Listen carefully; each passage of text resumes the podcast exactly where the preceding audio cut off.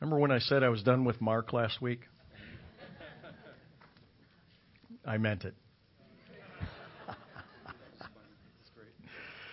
yep, we're done with the Gospel of Mark. And because it was a very natural break from finishing a book last week to what happens to be Mother's Day, this is the first time in 26 years that I have preached a Mother's Day sermon. However, I give the caveat that when we're done with this, you may be wondering so where's the Mother's Day sermon? I understand that. I just have this aversion to preaching on things that like everybody under the sun seems to preach on year after year at all the predictable times Mother's Day, Father's Day, Christmas, Easter. No, I'm kidding about Christmas and Easter. But you know, and you go to the scriptures, and there's basically about two passages that really, you know, are usually pulled out, and it's what preachers preach on for Mother's Day.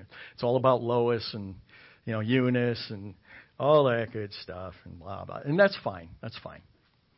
But I thought, okay, Lord, you know what? I'd really like to do this, but give me something. And so I spent uh, several days actually considering it, meditating on it, you know, in my daily readings, I'm kind of looking for hints from the Lord of where to go and what to do, and there's just nothing coming. So now we're in the office, and Tuesday's gone by, and I'm like, okay, I really need something here, Lord, getting down here in the week. And so I said, all right, who, you know, as many times as, as I've read through the Bible, it's like who just, without even thinking about it, jumps out at you as being a mother who would be, okay, this is a totally made up word now, emulatable. Emulate's a real word. Emulatable, not a word, but worth emulating. And, I mean, right there was good old Naomi from the book of Ruth, way back in the Old Testament, after the book of Judges. Today, I think most of us are pretty in tune, even when you don't want to be. Um, and I say that having made strides over the years of getting away from my news addictions, uh, current events addictions, uh, because it was eating my insides out. And so I thought, you know what? I'm going to be that ostrich that keeps his head in the sand, although that doesn't work out real well either. But anybody who's, you know, from planet Earth these days realizes that the news is fairly predictable and not just in our country, but even globally. And if I go back 30 years in my life, it's like, you know what? Solomon was right. There really is nothing new under the sun. Whatever is, will be, whatever will be, has been, and all of that, such for the counsel of Solomon. Well, today we understand that the fare of the day is murder, mayhem, immigration, open borders, the coexist crowd, and all of it culminating from cultural breakdown but you know what I was just talking about? I was talking about 3,000 years ago. See? Nothing new under the sun. Because Israel was embarking on their journey across the Jordan to finally take possession of what was called the land of promise that was promised to them ages before, and yet they're moving into the land was not exactly according to the precise and specific and meticulous instruction that God had given them. And so God's people left, when they entered the land of promise against God's counsel, they left cultural strongholds in place, meaning the inhabitants of the land. Very not politically correct passage. And there's many more like them in the Bible. But they went against God's command to actually push the people out of the land lest they corrupt you, and that is precisely always what happened with God's people. And so they moved into the promised land and they permitted the diversity crowd to have their way, allowing everybody to remain and to cohabit with them instead of utterly driving them out. So the period of Judges, which is where there were several apexes of these happening, these kinds of instance, instances, because they just repeat themselves throughout the history of God's people. But the period of Judges, which is early on again in the Old Testament, was a very dark time for God's people. And the book of Judges, in fact, contains it twice in the book, but the very last verse in the book of Judges, which comes right before the book of Ruth, see, we're getting to that The very last verse says that in those days there was no king in Israel. Everyone did what was right in their own eyes. And that has been echoing through the ages ever since. And yet, for the truth of all of that, cross culturally and transcendent, irrespective of time, through all the stormy clouds that linger over the would be nation of Israel, there is this strand of bright glory that is piercing the darkness from two very unexpected sources at this time period of the judges. And those two unexpected sources are two women named Naomi and Ruth. So, by way of background, before we get to the Mother's Day part of this, we need to look at some of the setup. Chapter 1, verse 1, the book of Ruth. Now, it came about in the days when the judges governed that there was a famine in the land. And a certain man of Bethlehem of Judah went to sojourn, take that word, sojourn, underscore it, and just keep it on the shelf right in the forefront of your mind because we're going to come back to that in a few minutes. They went to sojourn in the land of Moab and his wife and his two sons. The name of the man was Elimelech, and the name of his wife was Naomi, and the names of his two sons were Mahlon and Chilion. They were Ephrathites of Bethlehem and Judah. Now they entered the land of Moab and remained there. If we don't read this carefully, we might just miss the point by sympathizing with the one labeled a certain man by the name of Elimelech who fled because of the famine. So, okay, sure, there was a famine. I get that. But there was a famine in the land. And when I say the land, I'm capitalizing both the the and the L in land because this wasn't just any old land. This was God's hallowed promised land prepared by God, deeded to Israel by God Himself. So, sure, there was famine in the land, but Israel had been through famines. And their great and mighty God, Jehovah, either provided miraculously for them through all those various famines, or he made it exceedingly clear that they were, in fact, supposed to get up and traverse to go to another place, as he does in Genesis with Joseph and his family and all that takes place in going to Egypt and, and the big story around that. Trust in the Lord with all your heart, but do not lean on your own understanding, Solomon wrote. In all your ways acknowledge him, and he will direct your paths. It was true in Solomon's day, and it's good wisdom for every day and age. First, had not God promised to be their sustenance? Yes, he had. Secondly, had not God promised to watch over and care for his people? Certainly, he had. Third, had not God described the land as a land that was flowing with milk and honey, even calling it the land of promise? And fourth, had not God been named, we say Adonai or Jehovah Jireh, Adonai Yireh, the God who provides. And yes, He is all those things. He has been all those things, and He will always be all those things. And so now this little famine, and I don't mean to make light of it, but it comes upon them, and the certain man whose name means, my God is king. His name is actually two Hebrew words, Eli, my God, and Melech, the king. My God, the king. Pretty good name to have. So Elimelech, we say Elimelech, leaves the land of his king, moving his family out of the land of promise into the land of Chemosh and Molech, who were the two demon gods, that's small g, of the Moabite people in the land of Moab. But why? Why? Have, I mean, of all the opportunities, of all the choices that they had, why Moab?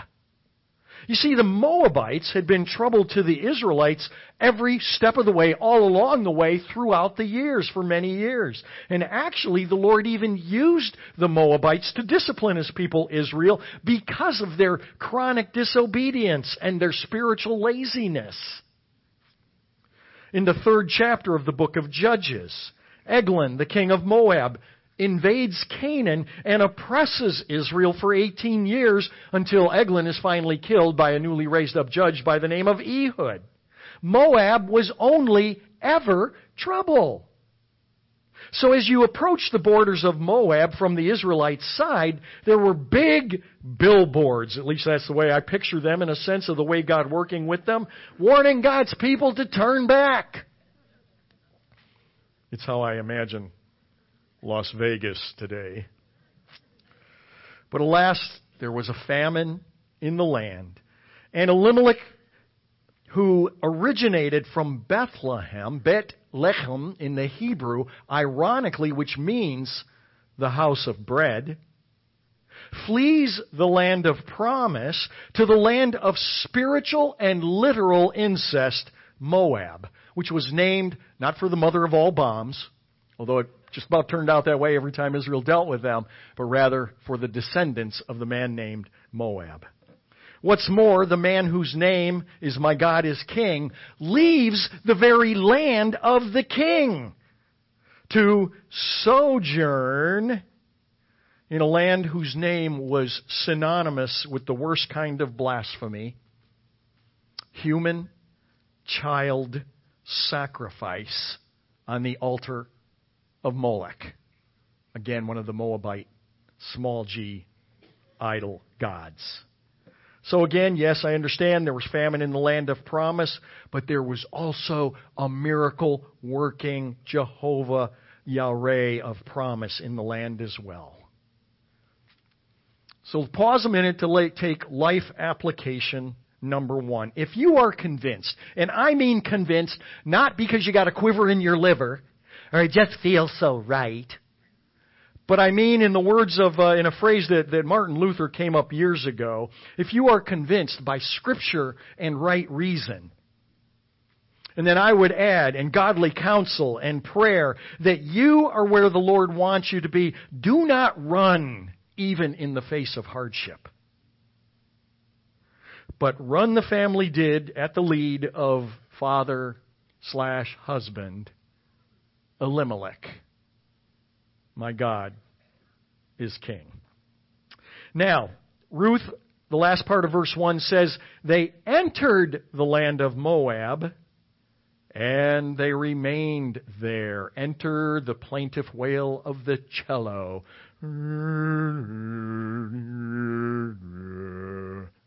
My apologies to Libby Phillips. Verse 1 says, Remember, I had you put it on that little shelf, underscore it, that they sojourned to the land of Moab. Well, what's a sojourn? A sojourn is a brief excursion by intention and design. Oh yeah, we're going to go sojourn down in Miami for a few days and then we'll be back to the glorious Maine winters. It's just to go to take a brief visit, just passing through. But you see the enticement and the temptation of sojourning where you do not belong is that you just may end up remaining. Right, Dick and Lori Perry? the reason I say that is because they listen to my message every week. So they just heard that. Love you guys. Oh, but as we look throughout the ages, we see the flotsam and the jetsam of shipwrecked lives of all who went to sojourn where God warned, don't go there.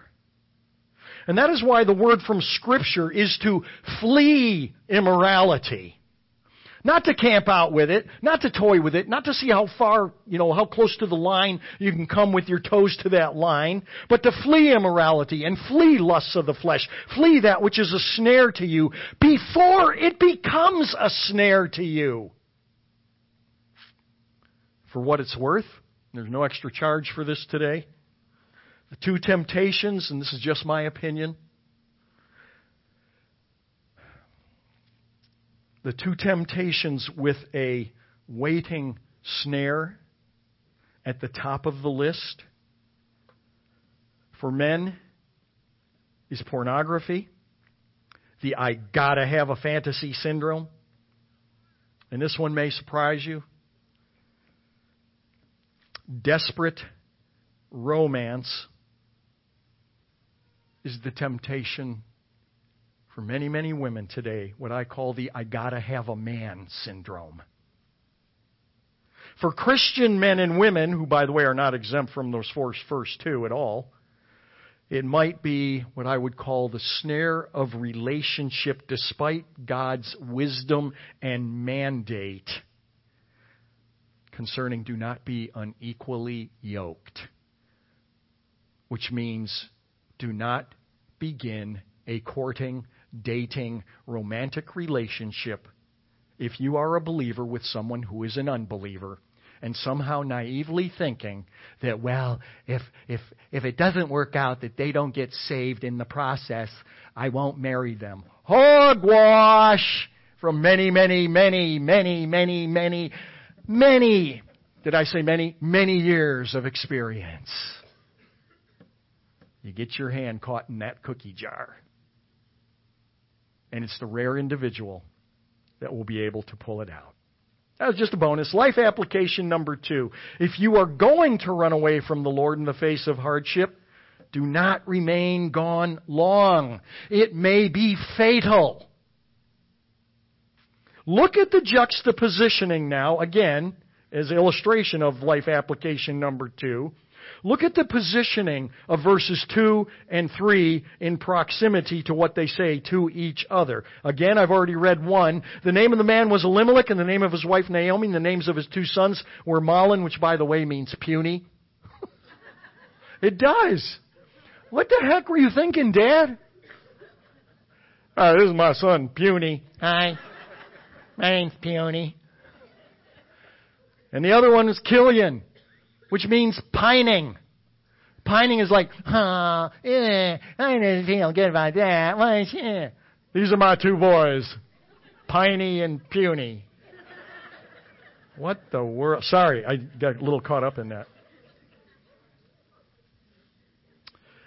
They were Ephrathites of Bethlehem and Judah, and now they entered the land of Moab and they remained there. Then Elimelech, Naomi's husband, died.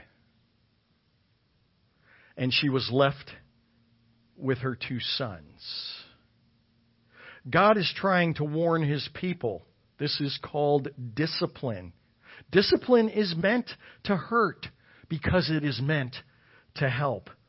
And Hebrews 12, many, many, many years later in the New Testament, assures us that those whom the Lord loves, he disciplines. The first warning to Elimelech is do not seek the prosperity of the nations. That's in Deuteronomy 23. It's a broad mandate to God's people. The second warning is Elimelech dies. The provider, the leader, the protector, the sustainer of the household is removed. The third warning is that the two remaining men of the household, puny and pining, die. Tough love for someone who left the land of promise to search for greener pastures. Life application number three. The greener pasture we often sink, seek more often than not turns out to be a cemetery. So God goes through great lengths to get our attention when we don't get the message the first time around, or the second time around, or sometimes the tenth time around, or the fifteenth. The trail that Elimelech defined, leading his family out of God's land into a forsaken land, was the trail that his sons followed, and it was fatal for them. Now, you're like, this is Mother's Day sermon. Why? That was all set up. You had to get the setup of the time in order to appreciate now what follows. So, Mama Naomi She's alone. She is a widow with two foreign daughters in law in tow, who are both forbidden to really be even in the congregation of Israel, if you will. They are from the forbidden land of Moab. And their people, as I already said, were devoted to false gods. So this is not a comfortable place to be for Naomi, and it hasn't been. Well, Naomi gets word in verse 6 that the Lord has visited his people, meaning in the land of promise, giving them food. So verse 7 says, Naomi departed from the place where she was and her two daughters-in-law with her. And they went on the way to return to the land of Judah. And Naomi said to her two daughters-in-law, Go, return each of you to her mother's house. Now let's consider the very heart and the character of Mama Naomi. Because what transpires now is not simply historically remarkable, though it is. It is not merely theologically prophetic, although it is. But it is a beautiful, living picture proclaiming the gospel of grace way back in the Old Testament, demonstrating 1,000 years before the birth of the Messiah, when John writes in chapter 3 of his gospel, that God so loved the world that he gave his only begotten Son, that whosoever, whosoever believes in him should not perish, but have everlasting life. So Naomi is in a desperate life situation. She's bereft of her husband. She's bereft of her two sons. She's in a foreign land with no visible means of support. She has emotional support for sure by her daughters in law, but her daughters in law are from away. Well, actually, not really. Her daughters in law are from Moab. That's where they're at. Actually, Naomi is the one who's from away. But Naomi is heading back to the land of promise for more familiar grounds, more familiar customs, where the language would be completely familiar instead of just sometimes familiar, where the relatives are there and the faith that she knows is rehearsed. So, ladies, let me ask you a question. Let me give you a bit of a crass illustration to help you decide what would you do? So let's say, make it a little more contemporary, you move to Quebec with your husband and your two boys, say 10 years ago. Your boy's married, and then your husband and your two boys both die. You have no real friends, possibly not even acquaintances up in French speaking Quebec, because you don't speak French. You're emotionally spent from the past 10 years of trials just existing. And that's with the help of three men around you. And now you are strapped with it all on top of which is the pain and sorrow of your losses. So you decide to finally make a pilgrimage back home to Hartford from whence you came, which remember would not be by automobile. Let me ask you the question is your first thought, is your first intention, is your visceral reaction, first and foremost, concern, even to your own detriment for the two women who technically now aren't even related to you, not even by marriage, nor by heritage, nor by religion. Is your first thought really, gosh, my daughters in law aren't from Hartford? They're of an entirely different background of, of traditions, of land, of meaning, and of religion, and custom, and people. They won't be any more comfortable back in my home of Hartford than I've been up here in Quebec. So, for their sakes, I'm going to cut them loose and tell them to go home. And I'm going to go back, going it alone to Hartford. Even in this, there's yet more loss. Because basically, there's essentially the, very close to what feels like two more deaths as everything is stripped away from Naomi, who remembers where she is in the first place because of her husband who fled the land of Yahweh for the land of Molech. But Naomi now speaks. May the Lord deal kindly, speaks to her daughters in law, may the Lord deal kindly with you as you have dealt with the dead and with me. May the Lord grant that you may find rest each in the house of her husband, referring to what the future could hold for them. She bids them to go back home, giving them a very Jewish blessing. And then Naomi kissed them, and the two daughters in law lifted up their voices, and they wept. Now, comedians today make a good living making us laugh with jokes about mothers and mothers in law, don't they? And the reason that they make us laugh is that there's often a ring of truth, even if it's a bit exaggerated or not. But Naomi's daughters in law aren't thinking, oh, finally, we can get rid of this ball and chain. Let's get out of here. No, that's not in their minds at all. In fact, they are wailing with grief that Mama Naomi would tell them to go back home. And as Ruth and Oprah, I did it. It's Orpah. Ruth and Orpah. It is not Oprah. I warned the first the, the, the first service this morning that I may do that because I do it constantly and I've been doing it for years whenever I read this book.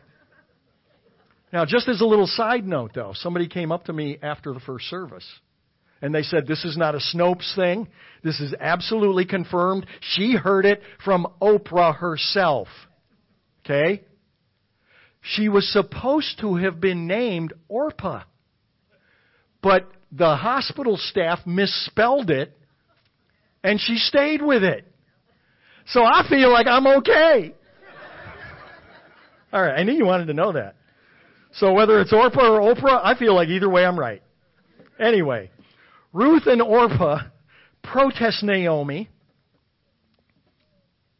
gives her heartfelt, totally unselfish explanation for her reasons in telling them to leave. And all of the reasons that Naomi gives them to leave are for the good of her daughters in law, even to Naomi's own hurt. Well, her daughters in law protest, saying to her, No, but we will surely return with you to your people. I don't know if you can appreciate the, the, the, the, the unusual, awesome, non typical response, especially in this day and in these cultures, to be willing to do that. But Naomi's not having any of it. And she gets downright, downright logical with them, being completely honest, honest now, painting for them what their future would in fact look like with Mama Naomi. Verse 8. Naomi said, No, return, my daughters. Why should you go with me? Have I yet sons in my womb that they may be your husbands? Return now, my daughters. Go, for I'm too old to have a husband. And even though, even though I wasn't, if I said I have hope, if it, if it should be that I had a husband tonight and also bore sons, would you therefore wait until they were grown? Would you therefore not be married waiting around for these little children to grow up so that you could marry them for your husbands? No, my daughters. Don't you understand? This is harder for me than for you.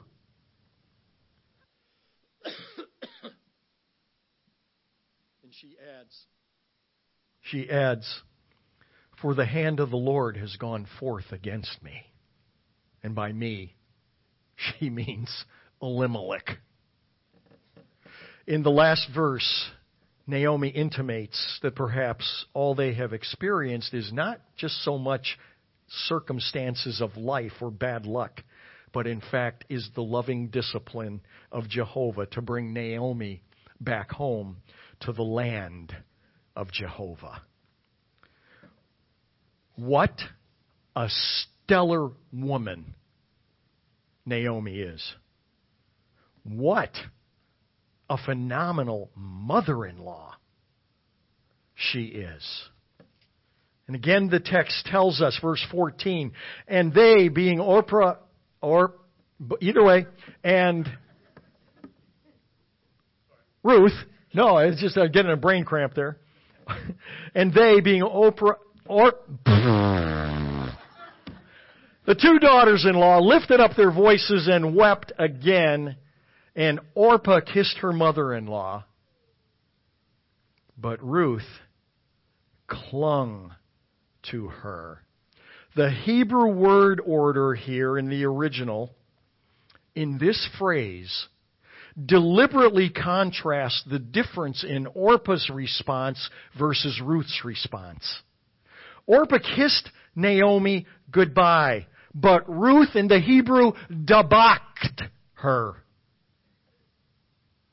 And debak, we first see used in Genesis chapter 2, in verse 24, when God is giving the marriage mandate to men and women, and he says, Therefore, shall a man leave his father and his mother, and shall debak, shall cleave or cling unto his wife, and they shall be one flesh.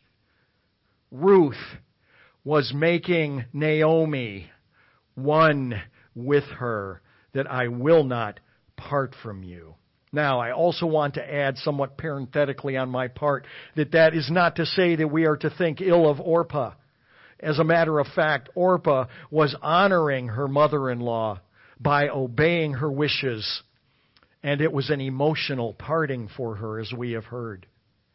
But Ruth could not comply with Naomi's demand to leave. Naomi does not surrender easily, which means she absolutely meant it when she told the girls to go back to their homes. She wasn't playing some kind of a game. She wasn't playing the, you know, I'll say what uh, what will sound good for me to say, but then hope against hope that they don't take me up on it. If she was just saying the right things but not meaning it, she had numerous opportunities, as we've read, to easily accept their refusal to leave. Oh, you don't want to go home? Whew, good. Okay, let's go. But Ruth said in verse 16, But Ruth, who clung to her mother in law, said, Do not urge me to leave you or turn back from following you.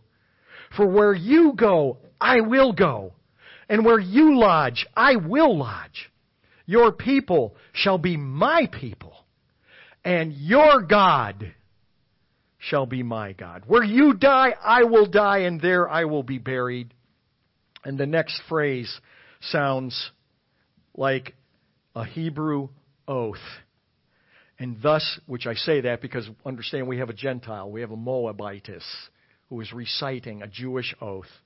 Thus may the Lord do to me and worse, if anything, mother in law, but death parts you and me. Now, admittedly, I am speculating here.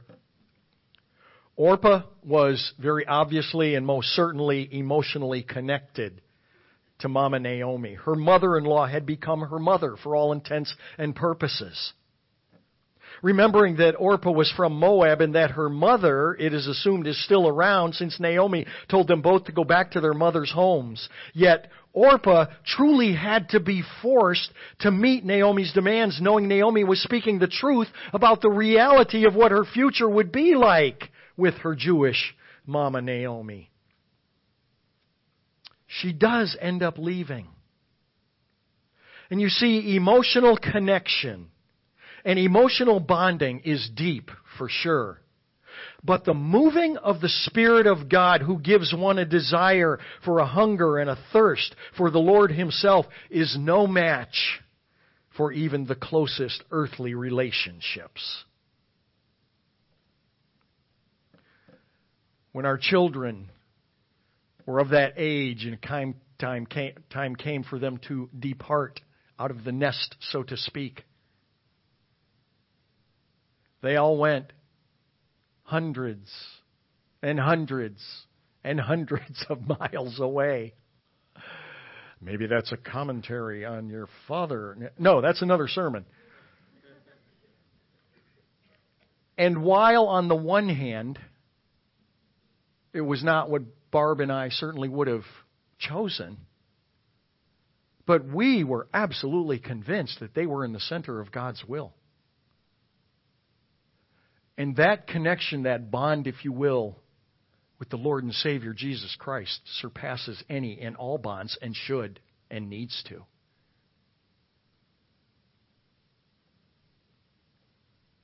And they remain that way today, although now one is actually within 150 miles of us. We view that as practically our backyard compared to Minnesota and Nicaragua. Well, Ruth, right here without knowing it, of course, because it wouldn't be uttered yet for another thousand years, is a living picture herself of God's open arms to again what John wrote in chapter 3:16 of God's open arms to whosoever will come. Well, in the fullness of time, the Messiah did come. And in Luke 14:26, he says, Jesus says, "If anyone comes to me and does not hate his own father and mother and wife and children and brothers and sister, yes, and even his own wife, a life, he cannot be my disciple." Ruth was under the care of Naomi, lived with her, he worked with her, watched and expected to join in her rituals of Judaism, I'm sure, and then watched all of that being lived out in Naomi before her. In all of Naomi's agonies, losing quite literally everything, she's compelled to return to the land of Jehovah. And so compelling was Naomi's faith, though, and the spirit that Ruth was being drawn by God to forsake all that was known and familiar to follow the God of the Hebrews of her mother in law. So, as I said earlier in this vignette, it's not simply historically remarkable. It's not merely theologically prophetic. It is a beautiful living picture proclaiming the gospel of grace way back in the Old Testament. Even a thousand years before God incarnate, before Emmanuel actually came to formally make the way of salvation open to all who would come. A Gentile woman from a cursed land from a cursed race who is drawn away from the idolatrous worship of a murderous people, for all intents and purposes becomes a Jew. And as the Apostle Paul writes a millennium later in Romans chapter 2, he is not a Jew who is simply one outwardly, nor is circumcision that which is outward in the flesh. But he is a Jew who is one inwardly, and circumcision is that which is of the heart, by the Spirit, not by the letter, and his praise is not from men, but from God. Ruth forsaked all and became, as a Gentile, a believing, Jehovah fearing Jew, thus inducted into God's holy family. But taking it even a bigger step beyond the greatness of this welcome to the gospel of grace in Christ is that this outcast Moabite woman becomes pregnant back in the land of promise by an honorable Jew named Boaz. And Ruth's womb, which had been closed through her 10 years of marriage in Moab, in verse 13 we are told that Boaz, in 413 of Ruth, Boaz took Ruth and she became his wife, and he went into her. And the Lord enabled her to conceive, and she gave birth to a son. Boaz, whose function by Jewish tradition was called the kinsman redeemer, when you read the scant four chapters of the book of Ruth, it is ever so clear that Boaz is a living picture of the Messiah, the Savior himself, as well as the gospel of grace. For he takes this Gentile and makes her his wife. And with the help of the Lord, this Gentile, this one from the cursed land of the cursed people, becomes the great grandmother of King David. Meaning, this Gentile, this Moabitess, is now in the direct lineage of the Savior, Emmanuel, God incarnate. Ruth loved the God of heaven more than she loved her own family, more than she loved her own heritage, more than she loved her own land, her own life. And yet she was a Moabitess. And all because of a good, good mother, bereft of her sons, mother in law to their wives. She was of such a character She had such faith and selflessness in the midst of all the tumult and the personal sorrow that she experienced that the Lord used Naomi to bring the good news of Jesus a millennium before the event of the Messiah's birth. It's a hard act to follow, moms, mothers in law. What are you instilling into the future generations with whom God has entrusted you? What are you living out before them? What are you modeling about what is important in life to your sons and your daughters and your daughters in law and your sons in law? Not do as I say, not do as I do, but to do as I do, showing your faith by how you live, by who you are, and by the grace that falls from your lips. That is the commission for every mom in God's scheme of things. It is a tall order for sure, but it is an order that can indeed have eternal impact and eternal consequences to the glory and praise of His name. Happy Mother's Day. Let me have you stand.